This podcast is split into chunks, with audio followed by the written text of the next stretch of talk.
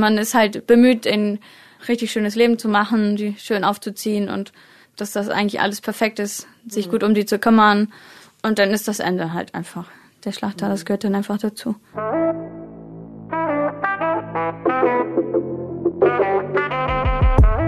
Hallo, wir sind Carolina Torres und Sarah Klöser von Bento. Wir sprechen in diesem Podcast mit jungen Leuten über ihre Berufe. Uns interessiert, was motiviert sie? Was ist ihnen besonders wichtig? Und darum fragen wir, und was machst du so?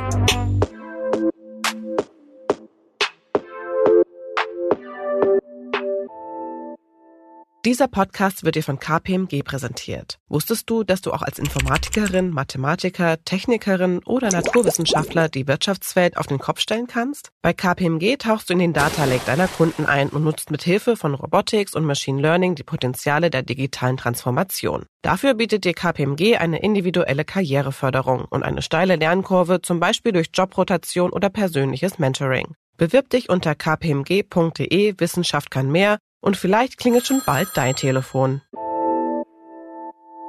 Hallo und herzlich willkommen zu einer neuen Folge Und was machst du so? Ich bin Sarah und bei mir ist Wiebke Wendt. Wiebke, schön, dass du da bist. Hallo. Wiebke, du bist 21 und kommst aus Westermoor. Das ist ein kleines Dorf in Schleswig-Holstein mit gerade mal 400 Einwohnern. Dort lebst und arbeitest du. Erklär mal, was machst du so? Ja, ich arbeite als Landwirtin zu Hause auf dem Betrieb meiner Eltern. Ich würde jetzt mal behaupten, du bist in deinem Beruf also reingewachsen. Kann man das so sagen? Ja, kann man so sagen. Also früher habe ich dann natürlich immer Kälber gefüttert, alles was man so mit seiner Größe halt so konnte. Und wenn man dann halt größer war, konnte man dann auch mal melken oder Trecker fahren. Ja, ist man halt quasi da so reingewachsen. Ja, also ihr seid sozusagen ein Milchviehbetrieb. Ja, Fleisch auch noch. Da wir auch noch ein paar Bullen mästen und dann produzieren wir quasi halt auch noch Fleisch. Wie viele Kühe habt ihr da? 70 Stück. Und im Prinzip, du bist ja auf dem Hof deiner Eltern, die haben den, du bist da aufgewachsen, du kennst alles. Brauchst du überhaupt eine Ausbildung? Doch, das ist schon, also ich finde das schon ganz wichtig, auch dass man irgendwie mal rauskommt und auch mal andere Sachen sieht, kriegt man auch mal eine andere Perspektive und dann kann man auch zu Hause vielleicht noch was verbessern oder irgendwie anders machen. Was hast du denn für eine Ausbildung? Ganz normal drei Jahre Landwirtschaft gelernt und dann lernt man auf drei verschiedenen Betrieben. Ich habe jetzt nur auf zwei verschiedenen Betrieben gelernt, aber. Was waren das für Betriebe? Also mein erstes Lehrjahr habe ich auf einem Milchviehbetrieb gemacht. Die hatten auch 70 Kühe. Mhm. Also es war eigentlich genau dasselbe wie bei uns zu Hause auch. Und ja, das ist ein guter Freund von meinem Papa gewesen und deswegen bin ich da halt hingekommen. Und genau, mein zweites Lehrjahr habe ich auf dem 1000 Kuh Betrieb gelernt. Ja, auch um mal was ganz anderes zu sehen und das war auch richtig cool. Und das dritte Lehrjahr habe ich dann wieder auf meinem ersten Lehrbetrieb gemacht, weil mir das da so richtig gut gefallen hat. Mhm. Was hat dir besser gefallen? Ich für mich ist eigentlich so ein kleinerer Betrieb besser. Also das gefällt mir schon besser, weil also gerade so beim großen Betrieb finde ich auch, man muss, äh, als Chef hat man halt die Aufgabe, den ganzen Tag Leute zu managen und alles einzuteilen und so. Und ich bin halt eher der Mensch, der dann halt auch selber anpackt und das dann so macht, wie ich das haben möchte. Hm. Würdest du denn euren Hof als Massentierhaltung bezeichnen? Ich weiß ehrlich gesagt nicht, was Massentierhaltung ist. Ich habe kein Bild vor Augen, was das sein soll. Na klar ist Massentierhaltung ja irgendwie eine Masse von Tieren, aber ich weiß nicht, ob das jetzt bei 10 anfängt oder bei 1000 oder bei 100. Und Wie würdest du deinen Betrieb bezeichnen? Als ganz normaler Familienbetrieb. Unsere Kühe kommen raus und das ist mein perfektes Bild von der Landwirtschaft. Und ich denke mal, solange man auch nur bis 120 Kühe hat oder so, ist das halt auch noch möglich, die rauszulassen. Ne? Und wenn man nachher mehr Kühe hatte, kann es ja nicht 1000 mhm. Kühe auf die Weide lassen. Das, mhm. ist, ne, das ist einfach gar nicht möglich. Mhm. Aber also das geht denen auch im Stall jetzt nicht schlechter oder so. Aber gerade so, so die Luft im Sommer halt, ne? Denn letztes Jahr war das ja auch so stickig und das ist da draußen in der Sonne da, das ist ja auch eine Zumutung für die. Und wenn die dann im Stall, ist das immer so ein leichter Durchzug und so, das ist eigentlich optimale Luft. Und die neuen Ställe sind ja auch alle dafür ausgelegt, die sind ja auch schön hoch. Das, die, mhm. also das Tierwohl ist ja in den neuen Ställen einfach richtig gut und da fühlt sich auch jede Kuh drinne wohl. Was ist für dich Tierwohl? Also ich würde sagen, also auf jeden Fall, dass die Kühe halt Platz haben, dass Licht und Luft und schöne, bequeme Liegeboxen, dass sie sich frei bewegen können. Aber wenn du dann auch tatsächlich jemanden triffst, ne, der Kritik übt an Massentierhaltung sozusagen, was entgegnest du solchen Leuten? Also ich würde, also, also ganz oft sind solche Leute ja auch echt stur und die sind so auf ihre Meinung verpocht, dass man den eigentlich, die kann man eigentlich gar nicht des Besseren belehren, so, ne? Und Sonst kann man denen einfach nur sagen, so, ja, ich kann dir das mal zeigen, komm doch mal vorbei. Und Mhm. weil anders kriegst du das, den, also man kann dir ja immer wieder sagen, das ist aber gar nicht so. Und also ganz oft so auf Facebook und so kurieren ja auch immer so ganz viele Bilder aus dem Ausland so gerade. Und Mhm. das kann man ja einfach mit Deutschland gar nicht vergleichen. Also eigentlich können wir echt stolz darauf sein, was wir hier haben. Also das läuft hier in Deutschland, läuft das schon alles echt gut. Und wenn dann, natürlich gibt's auch schwarze Schafe, wo was irgendwie alles mal echt richtig scheiße ist. Das finde ich dann, also das finde ich persönlich auch nicht gut. Aber da wird ja auch gegen was unternommen. Das ist ja bloß immer nicht so einfach, wenn hier irgendwie ja irgendjemand seine Tiere halt schlecht behandelt, dann ist das ja sehr viel Bürokratie und bis dann da irgendwie mal gehandelt wird. Aber das ist halt Deutschland, bis das irgendwie mal ins Rollen kommt. Aber es wird ja was gemacht so. Also es ist hier einfach ganz anders wie im Ausland. Natürlich so, jetzt war Es ich gibt ja eigentlich genügend Standard sozusagen. ja, also das ist, was hier läuft, so in der Landwirtschaft, das ist schon echt, das ist schon richtig gut. Also wir waren jetzt mit der Klasse in Amerika und haben auch, uns da auch Betriebe angeguckt. In Amerika. ja, genau, auf Klassenfahrt waren wir in Kalifornien. Und was da denn so abgeht, ne, dann denkst du nur so, und wir hier in Deutschland, weißt du, den jaulen die hier, jaulen die rum und dann sollen die sich das da mal angucken. Also Wie ist es dort? Was, auf was für einem Hof wart ihr dort? ja, die Kühe sind einfach auf so einem eingezäunten Bereich, dann, ja, die sind zwar draußen, haben da so ein paar Unterlegmöglichkeiten so. Und dann laufen die da halt, ja, rum, stehen da manchmal bis knietief da bis in, in ihre Scheiße drinne und ja, werden halt gefüttert, so, ja, Hauptsache, da kommt ordentlich Milch raus, also da muss die Kuh auch einfach nur funktionieren und, also da hat das gar nichts mehr mit, dass man sich um die kümmert und wenn die halt, ja, wenn da einfach mal eine Tote liegt, wird die daraus gefischt, fertig. Also da geht das echt nur nach Masse und da kümmert sich keiner um Tierwohl oder sonstige Sachen. Okay, krass. Also, wo man sich so denkt, so angeekelt. ja, da dachte ich halt auch manchmal so, okay, ich weiß nicht, ob ich jetzt hier im Supermarkt Milch kaufen würde, so wenn ich das alles so sehe. Ihr seid ja ein Familienbetrieb. Äh, wie teilt ihr euch denn untereinander die Arbeit auf? Also bei uns ist das so, jeder macht eigentlich so, wozu er Lust hat. Also Papa macht dann so die Feldarbeiten und unser Angestellter, der macht dann immer mein Papa auch dann so hauptsächlich so Feldarbeiten, irgendwelche Sachen reparieren und so. Und ich mache dann die Kühe und kümmere mich um die Kälber. Genau. Um wie viel Uhr fängt denn eigentlich so ein Arbeitstag bei dir an? Also ja, eigentlich immer so halb sechs, sechs, würde ich sagen, ist so eine Zeit, wo die meisten halt irgendwie so anfangen. Und gibt's zuerst Frühstück für dich oder für die Kühe? Erst für die Kühe und dann ja, erst melken, Kälber füttern, alles fertig machen, die ganzen Routinearbeiten und dann gibt's Frühstück. Und danach? Also, weil ich meine, dann sind die Tiere versorgt. Was macht man denn so den ganzen Tag? Ja, das ist halt immer unterschiedlich, je nachdem. Also irgendwie, irgendwie mal misten oder irgendwas reparieren oder Tiere rausbringen oder umhüten oder wenn Silo fahren ist, Silo fahren oder Gülle fahren oder einen richtigen Ablaufplan gibt's da nicht. Und wenn man mit Tieren zusammenarbeitet, dann ist sowieso immer alles anders, weil dann kommen die und machen ihren eigenen Plan und dann wird sein eigener Plan einfach mal kurz über den Haufen geworfen. Wann kam das zuletzt vor? Ich weiß, das ist noch nicht so lange her, aber wenn die dann mal meinen, die müssen mal kurz ausbrechen und man muss die erstmal wieder allein fangen oder dann machen die irgendwie die Tränke kaputt oder keine Ahnung, muss man das halt erstmal machen. Hat so eine Kuh einen eigenen Charakter? Ja, definitiv. Also einige sind einfach kacke, die sind, weiß ich nicht, die mag man halt einfach nicht so. Warum? Was machen die? Also wenn die irgendwie so stur sind oder einige, die hauen einfach immer, keine Ahnung warum. Oder die sind sonst so alles lieb und nett und machen nix, aber irgendwie hast du halt immer melken, mögen die halt nicht gemolken werden oder immer, du bist halt immer genervt von denen, aber dann hast du halt so eine richtigen Sturköpfe, wenn du dann so eine ganz lieben hast, die du dann schon einmal viel betätschelt hast, dann Ja. die können auch mal richtig schön stur sein. Denkst du, hallo, was geh jetzt einfach mal so. ja. Und, Nee. und Lieblingskühe hast du auch? Ja, wir hatten mal meine Frieda, die ist zu früh geboren worden und die war richtig mini, die ging mal gerade bis zu den Knien und die konnte ich selbst sogar auf den Arm nehmen und durch die Gegend tragen und bei solchen Frühchen ist das halt ja auch immer so, wenn die dann irgendwie mal krank werden, ob sie es dann überhaupt schaffen und so und dann hab ich, ja, die betüdelt man halt besonders doll und dann ist das halt jetzt dann auch meine Lieblingskuh, wenn man die ganzes Leben lang immer so betüdelt hat und dann Und hast du dann jeden Tag auch Zeit so für Streicheleinheiten? Ja, dann immer mal beim Melken zwischendurch, dann kurz mal beim Kühe reinholen oder so. Dann muss man immer kurz mal eine Runde kuscheln. Ja, ach schön. Ähm, kannst du dich denn noch so an die erste Geburt erinnern, bei der du dabei warst? Ach Gott, das war, das ist ja schon, weil, also dann früher, ja, dann war man irgendwie immer dabei und dann, ja, dann haben wir die immer so schön trocken gerubbelt oder so mit Stroh und Ja, wie, Ja. Läuft, wie läuft das ab, so eine Geburt? ja, die Kühe kommen dann halt, wenn die halt kurz vorm Kalben sind, kommt die dann halt in eine separate Box mit Stroh. Ja, dann wird das Kalb geboren, dann lässt man das Kalb noch kurz bei der Mama, dann wird das noch ein bisschen abgeschleckt und dann nehmen wir das nachher raus und bringen das dann halt in die Box und die Mama geht dann zum Melken und dann fördert man das Kalb halt mit der Milch. Also jetzt ist auch ein bisschen ungewöhnlich für einen Menschen, oder? Ne? Dass Mutter und, und Kalb dann getrennt werden. Muss man das so machen? Ja, also am besten, man macht das halt so früh wie möglich, weil dann hat die Kuh halt noch gar keine Bindung und dazu richtig aufgebaut und dann ist das auch nicht schlimm für die. Mhm. Und dann geht das auch so ohne Probleme vonstatten und ich meine, sonst wird es halt keine Milch geben, ne? Ja, eben.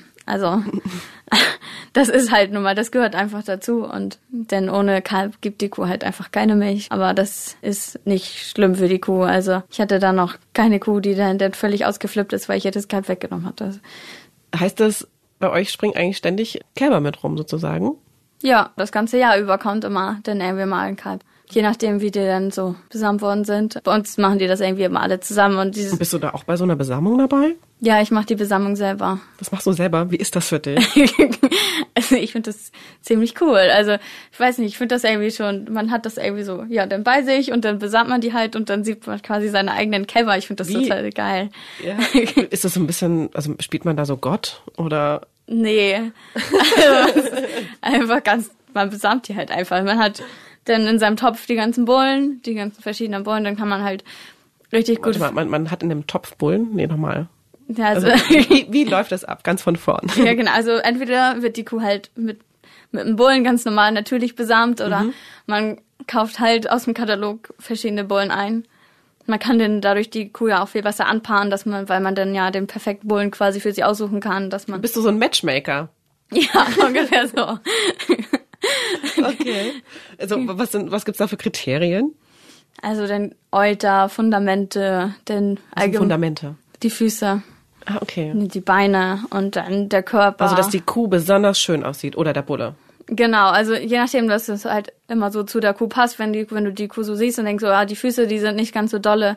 Also die Füße heißen ja Klauen, denn mhm.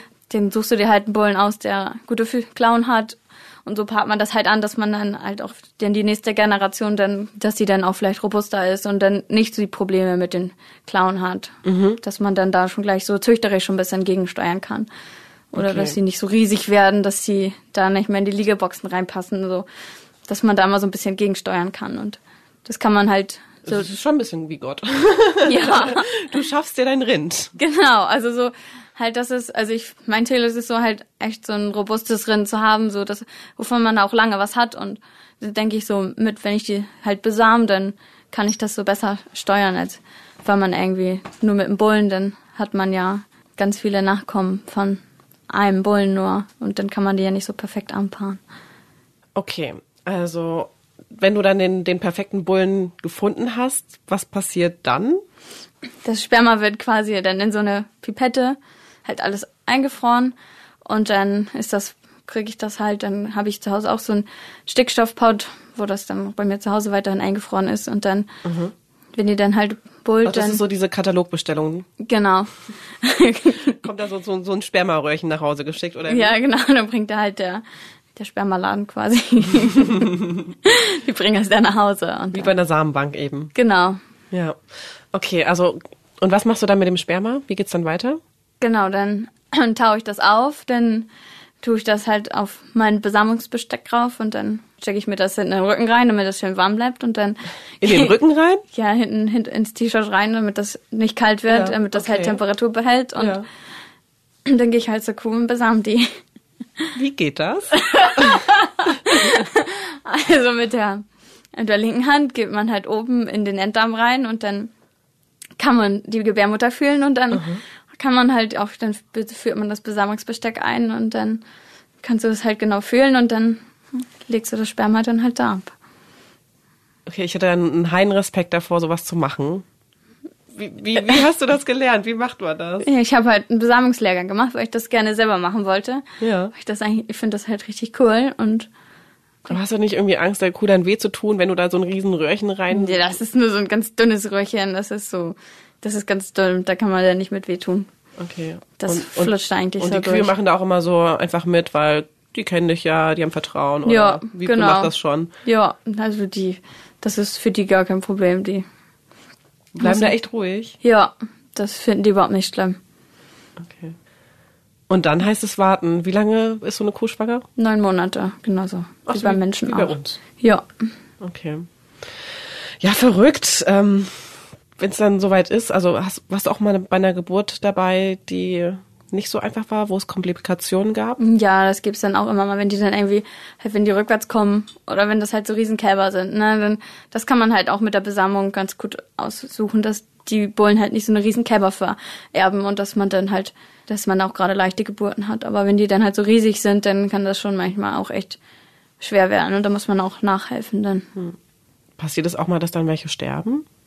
Gerade wenn das rückwärts ist, ja, sobald halt die Nabelschnur ab ist, fangen die halt an zu atmen und dadurch, dass der Kopf dann ja noch drin ist, schlucken die dann halt Fruchtwasser und dann muss man sich halt ganz doll beeilen. Und vor allem, wenn man das nicht mitbekommt, wenn die halt kalben und dann das rückwärts ist, dann ist das halt schon doof, wenn das dann halt schwer ist. Wie geht's damit, wenn sowas passiert? Natürlich, es ist halt mega scheiße, ne? Und also man ist eigentlich bemüht, dass das nicht passiert. Und deswegen ist man ja eigentlich auch den ganzen Tag immer da. Aber auch wenn irgendwie nachts oder so, man kann ja nicht 24 Stunden rund um die Uhr das immer alles beobachten. Aber man ist echt bemüht, dass das halt so selten wie möglich ist. Und also bei uns ist das auch schon ewig her, dass das irgendwie mal war. Diesen ganzen Kreislauf, ne, das hast du ja schon seit Kindheitstagen mitbekommen. Und natürlich auch, dass so eine Kuh geschlachtet werden muss. Ist ja irgendwie auch was Ursprüngliches, ne? Aber was, was macht es mit dir? Was glaubst du? Was, was für eine Person hat es dich gemacht? Ich weiß es nicht. Also für mich ist das einfach, man ist da so reingewachsen, es ist einfach, es ist normal. Die kommen einfach zum Schlachter und es gehört einfach dazu und ich habe da auch kein Problem mit, dann irgendwie loszulassen. Und klar erinnert man sich dann irgendwie nochmal wieder an irgendwelche Kühe, die dann vielleicht schon auch schon länger nicht mehr da sind oder so, aber es ist irgendwie nichts Schlimmes. Man ist halt bemüht, in, also ein richtig schönes Leben zu machen, die schön aufzuziehen und dass das eigentlich alles perfekt ist, sich gut um die zu kümmern. Und dann ist das Ende halt einfach. Der Schlachter, das gehört dann einfach dazu. Aber du meintest ja auch, dass du schon auch zum paar Kühen ein besseres Verhältnis hast. Ja, ne? Wie, wie also ist das die- dann für dich, wenn die dann ja zu alt Ja, sind? so, also so meine Lieblingskühe, die kriegen dann noch mal eine extra Wurst und die kriegen dann noch mal eine Chance und Und macht dein Papa mit? ja, muss er mitmachen. Das erzähle ich mir dann gar nicht und sag ich ja, und die kann leider nicht zum Schlachter. Die ist tragend. Lügst du ihn dann an, damit die Kühe länger leben? ja, manchmal, ach, er weiß das ganz genau und dann, dann toleriert er das auch so. Bei meinen Lieblingskühen darf ich das. Ja, aber es muss halt alles auch ein bisschen wirtschaftlich bleiben und dadurch kann man dann halt nicht jede Kuh bis zum letzten Ende dann mit durchschleppen. Warst du bei so einer Schlachtung auch schon mal dabei? Ja. Also, ich habe schon quasi schon meine Kuh zum Haken begleitet. Keine Ahnung. Zum Haken? Ja. Das klingt wie zum Henker. Ja. nee, aber dann ja, musste ich irgendwie eine Kuh mal, alleine habe ich mal zum Schlachter gefahren und dann ja, durfte ich halt ein bisschen mitzugucken. Also quasi nur Also hast du gedacht, oh, schau ich mir mal an. Ja, genau, das war eigentlich ganz interessant so, aber es ist einfach so, also zu der Kuh hatte ich jetzt keine Bindung oder so. Also, Mhm. Das sonst geht schon, da kann ich mal dabei sein. Genau, und dann mit der Schule haben wir auch schon mal einen Schlachthof angeguckt, wie das denn da so alles abläuft. Ja. ja, die Landwirtschaft ist ja im Prinzip eigentlich so einer der ältesten Berufe. Schon vor tausenden Jahren haben wir irgendwie Rinder gezüchtet etc. Aber mittlerweile ist die Landwirtschaft ja auch eigentlich ziemlich modern geworden. Welchen Einfluss hat denn dann so die Digitalisierung auf deinen Beruf? Die Digitalisierung ist ein, das ist schwierig. Da haben wir auch neulich drüber gesprochen, aber vieles läuft jetzt über GPS und so. Also sowas haben wir allerdings noch gar nicht, aber sowas würde ich sagen, Digitalisierung und Mit so. GPS? Im Ackerbau ist dann halt mit GPS, dann hast du deine Fahrgassenschaltung und ähm, sind- Sorry. Ja, also wie soll man das erklären? Das ist schwierig. Also der Trecker ist quasi mit GPS ausgestattet und so ist das halt alles ein bisschen vereinfacht. So kannst du das halt alles ein bisschen genauer machen, weißt immer genau, wo du halt fahren musst, kannst deine Fahrgassen besser anlegen. Es ist halt alles ein bisschen einfacher, weil du dann durch das GPS ja halt genau die genauen Abstände viel besser hast und sonst war das ja eher so, Es hilft dir gerade zu fahren und die Spur zu halten. genau.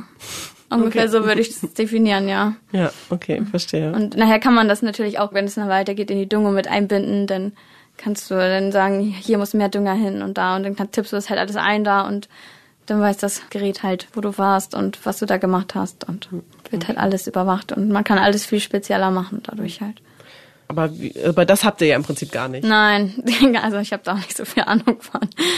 Ähm, wie beeinflusst es denn de deine tatsächliche Arbeit? Also ihr habt ja wahrscheinlich auch viele Maschinen. Ich, du melkst ja wahrscheinlich jetzt nicht irgendwie mit Melkschemel oder so. Nee, also wir haben halt einen ganz normalen Melkstand, aber so digitalisierungsmäßig vielleicht auch, wenn wir dann irgendwann mal einen Roboter haben oder so, dass man sich dann, ja, dann nicht mehr selber melken muss. Also das ist eigentlich auch mein Ziel, dann irgendwann mal im Roboter zu melken, dass ich dann nicht mehr selber melken muss. Ein Roboter melkt. Wie muss ich mir das vorstellen?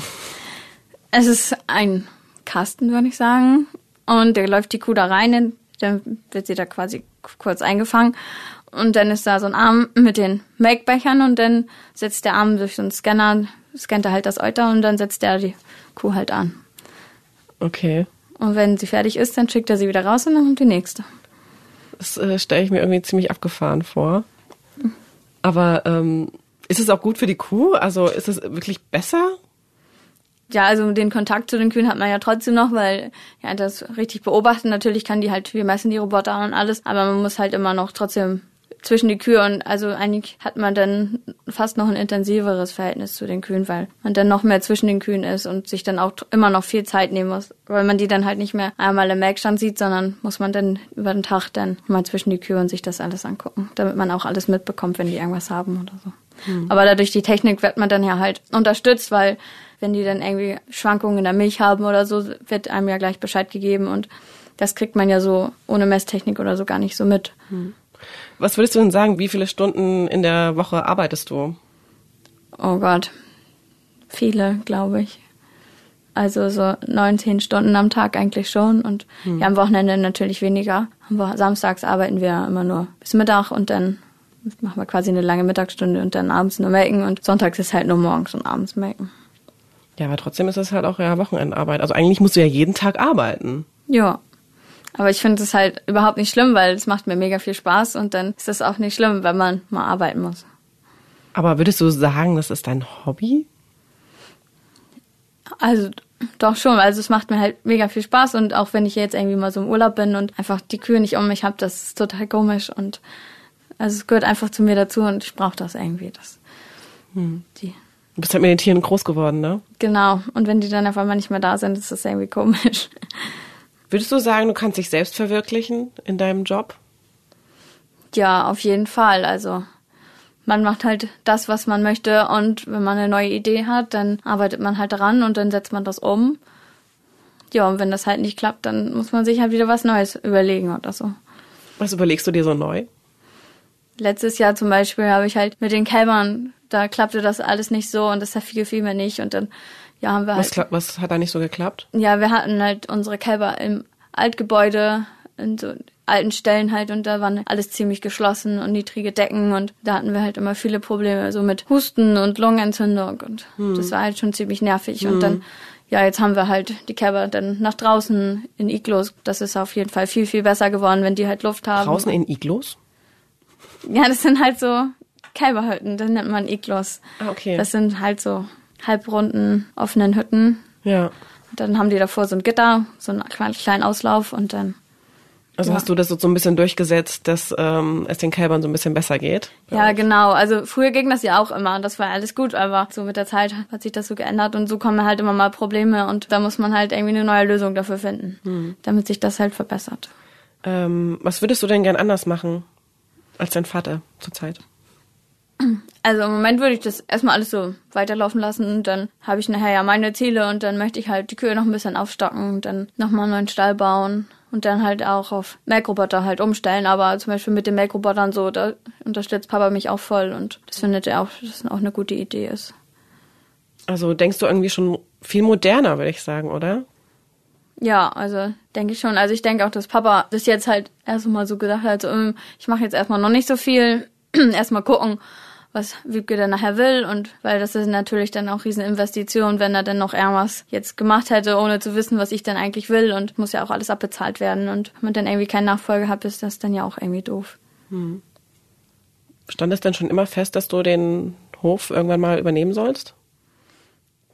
Ja, eigentlich schon. Also meine Schwester hatte da von Anfang an eigentlich gar nicht so die Lust zu und deswegen Also, ihr Also- seid zu zweit sozusagen? Genau. Okay. Also früher war sie auch immer noch mit, aber sie war nie so davon so begeistert und deswegen hatte ich halt immer die Chance, den zu übernehmen.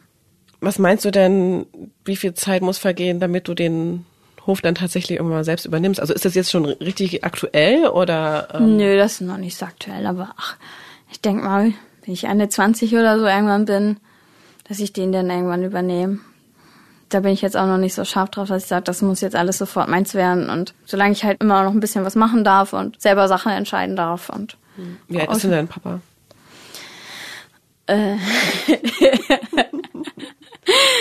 Gute Frage. Ich denke nach. Der ist 62 geboren. Dann ist er jetzt 57, oder? Ja, 57. Wird er, ja genau, dann wird er jetzt 57. Ja. Ja, dann, jetzt bist du 21, wenn du mit Ende 20 in, in äh, den Hof übernehmen willst, ist ja auf jeden Fall ein schönes Rentenalter dann für ihn. Genau. Und meinst du, er legt sich dann einfach zurück und schaut dir dann zu? Nee, das denke ich auf keinen Fall. Also, die wird, glaube ich, solange er kann, da immer noch mit rumwursteln. Und das fand ich auch gerade so richtig cool. Und das zeichnet so ein Familienbetrieb auch aus, dass man dann alle immer noch, solange es geht, an einem Strang ziehen und dann, also ich denke mal, er wird jetzt nicht so viel machen und dann sich dann noch wer weiß wie kaputt wühlen, aber also der weiß dann ja auch gar nicht, was er mit seiner Zeit machen soll, wenn er dann nicht mehr arbeiten kann. Genau, letztendlich arbeitest du ja mit deinen Eltern zusammen, ne? Bekommst du denn da auch so ein richtiges Gehalt oder weil das halt im Familienbetrieb ist, bekommst du halt dein Taschengeld? Natürlich, ich lebe zu Hause, ich wohne zu Hause, ich esse zu Hause, also ich habe jetzt nicht so wirklich viele Ausgaben und so. Aber natürlich kriege ich halt auch mein ganz normales Gehalt. Na, natürlich verdiene ich keine Millionen, aber ich denke mal, Was, was, was verdient man so als Landwirtin? je nachdem, wie gut du bist, also wenn du halt geler- ausgelernt hast, dann kriegst du halt deinen Mindestlohn bis hey, wie bei knapp 10 Euro. Und wenn du dich halt hin weiter Landwirtschaftsschule Hüller, dann kannst, kriegst du nachher so 15 Euro. Was bekommt man da so pro Monat? Ich, ich weiß das ehrlich gesagt gar nicht. Also im Moment gehe ich ja noch zur Schule. Im Moment kriege ich halt kein Gehalt, weil ich BAföG bekommen habe. Okay. Also von daher, ja, wenn man 10 Euro die Stunde kriegt, dann ist man dann ja bei 1500, würde ich sagen, 1500 bis nach oben hin sind sie bis 3000 kannst du ja auch gut echt verdienen, wenn du da irgendwie Herrenmanager oder teilweise bezahlen die dann ja auch 20 Euro die Stunde. Also das, das ist schon echt breit gefächert, das kann man nicht so sagen. Also wenn man echt was kann und dann kann man auch gut Geld verdienen, wenn man eine gute Ausbildung hat. Und du bist ja dann irgendwann dein eigener Chef. Genau. Ein Reminder an alle Hörerinnen und Hörer mit MINT-Studienhintergrund. Ihr habt Lust auf Wirtschaftsthemen, seid neugierig und ambitioniert? Bewerbt euch unter kpmg.de slash Wissenschaft kann mehr. Letzte Frage, Wiebke. Ja, Was wärst du, wenn du nicht Landwirtin wärst? Ah, das ist eine schwierige Frage. Also ich glaube, ja, irgendwas so im Tierbereich schon. Also, weiß nicht, wenn ich vielleicht besser in der Schule gewesen wäre, dann vielleicht Tierärztin oder so. Aber irgendwie schon irgendwas mit Tieren, denke ich schon. Vielleicht Tierpflegerin oder so. Ja, aber da kann man ja auch nicht so das dicke Geld mit verdienen, aber dann, oder sonst irgendwie, vielleicht ein bisschen im landwirtschaftlichen Bereich Beraterin oder so. Also ich glaube, so komplett davon lösend würde ich mich jetzt, könnte ich mich, glaube ich, nicht. Ja. Du hast deinen Traumberuf auf jeden Fall gefunden. Ja, ich denke schon. Sehr schön. Wiebke, vielen Dank, dass du da warst. Ja, kein Problem. Habe ich gerne gemacht. Das war der Bento Podcast und was machst du so? Wenn dir die Folge gefallen hat, dann hinterlass uns doch bei iTunes eine Bewertung. Wenn du selbst Lust hast, mit uns über deinen Beruf zu sprechen oder uns Feedback geben möchtest, schick uns eine Mail an und was machst du so at bento.de oder schreib an unseren Bento-Account auf Instagram oder auf Facebook. Unterstützt haben uns Thorsten Reitzek, Markus Monteagudo, Jens Ressing, Johannes Kückens, Tim Verhardt und Inken Dvorak. Unsere Musik kommt von Ole Bostelmann. Bis bald!